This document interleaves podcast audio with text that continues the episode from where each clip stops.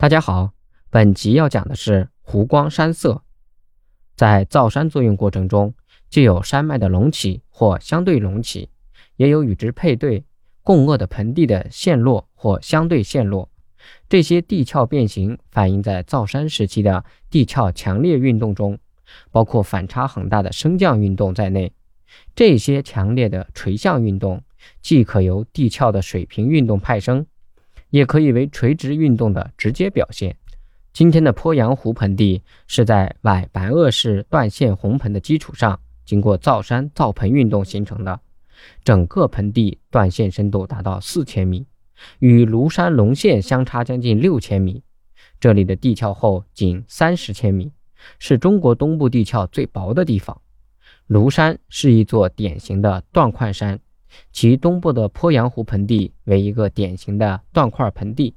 庐山的造山作用与其东部鄱阳湖的造盆作用是密切联系和伴生的，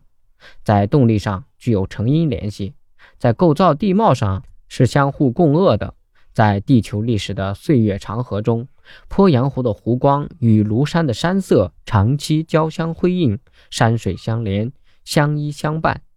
只不过在恐龙称霸那个时代的古庐山和鄱阳湖湖盆，我们今天是已经无法看到的了。但是通过对鄱阳湖盆地白垩纪沉积物和区域构造的研究，我们可以大致复原出一幅如下的场景：在白垩纪早期，距今大约1.37亿年前，中国东部大陆地区感受到来自西太平洋板块强烈的斜向小角度俯冲。巨大的力量让地壳发生逆时针旋转，形成一股南北向强大的挤压力量。在鄱阳湖至庐山地区，在以赣江断裂为代表的一系列北东向断裂的加持下，差异性沉降使得古庐山上升而成为断块山，相对下沉的西侧则形成九江洼陷，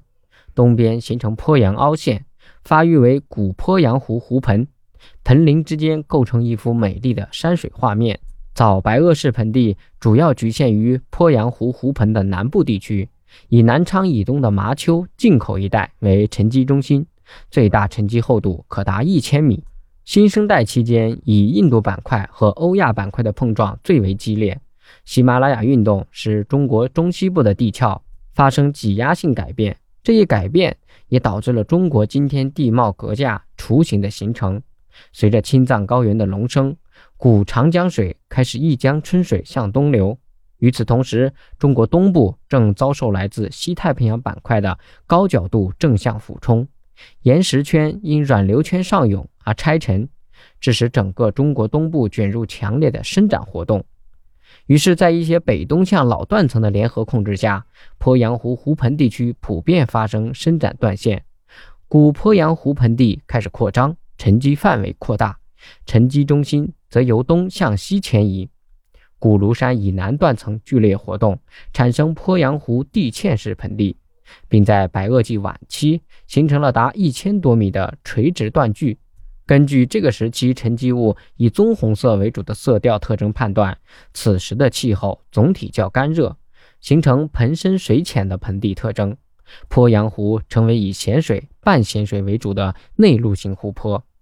盐湖特征一直延续至古晋纪。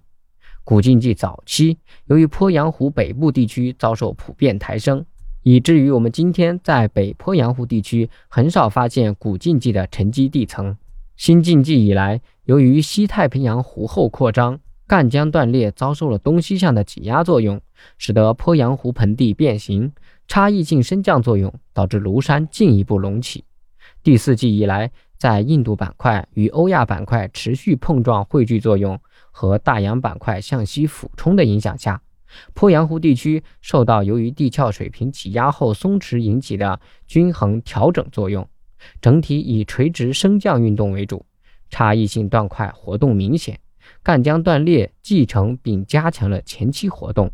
新构造运动主要表现为断裂活动的继承性和新生性。差异性垂直升降非常明显的表现在网纹状红土层的分布上，如在庐山山顶枯林海拔一千米以上地区发育有网纹层，比邻近周围网纹红土层上界高出四百到五百米，这是网纹层形成后，庐山发生强烈断块上升，使其抬升到现今的高度，即中更新世以来庐山上升了四百到五百米。与之相对应的是，庐山北侧的九江凹陷网纹层最深埋在海拔负两百米以下，与庐山枯陵网纹层高差达一千两百米。这反映庐山在强烈断块上升过程中，其周围的湖盆低地在相对强烈下陷。进入第四纪中晚期，气候开始变得湿润，鄱阳湖盆地发生湖侵，而今日的庐山还在继续上升之中，上升速率每年达到一毫米，而周围相对继续下陷，鄱阳湖盆地继续接受沉积。据测算，鄱阳湖每年平均沉积速率达到三毫米，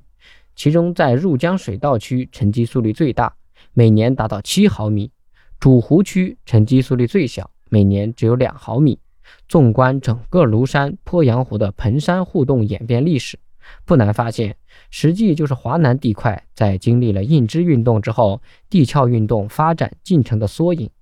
它也与整个亚洲东部大地构造板块作用密切相关。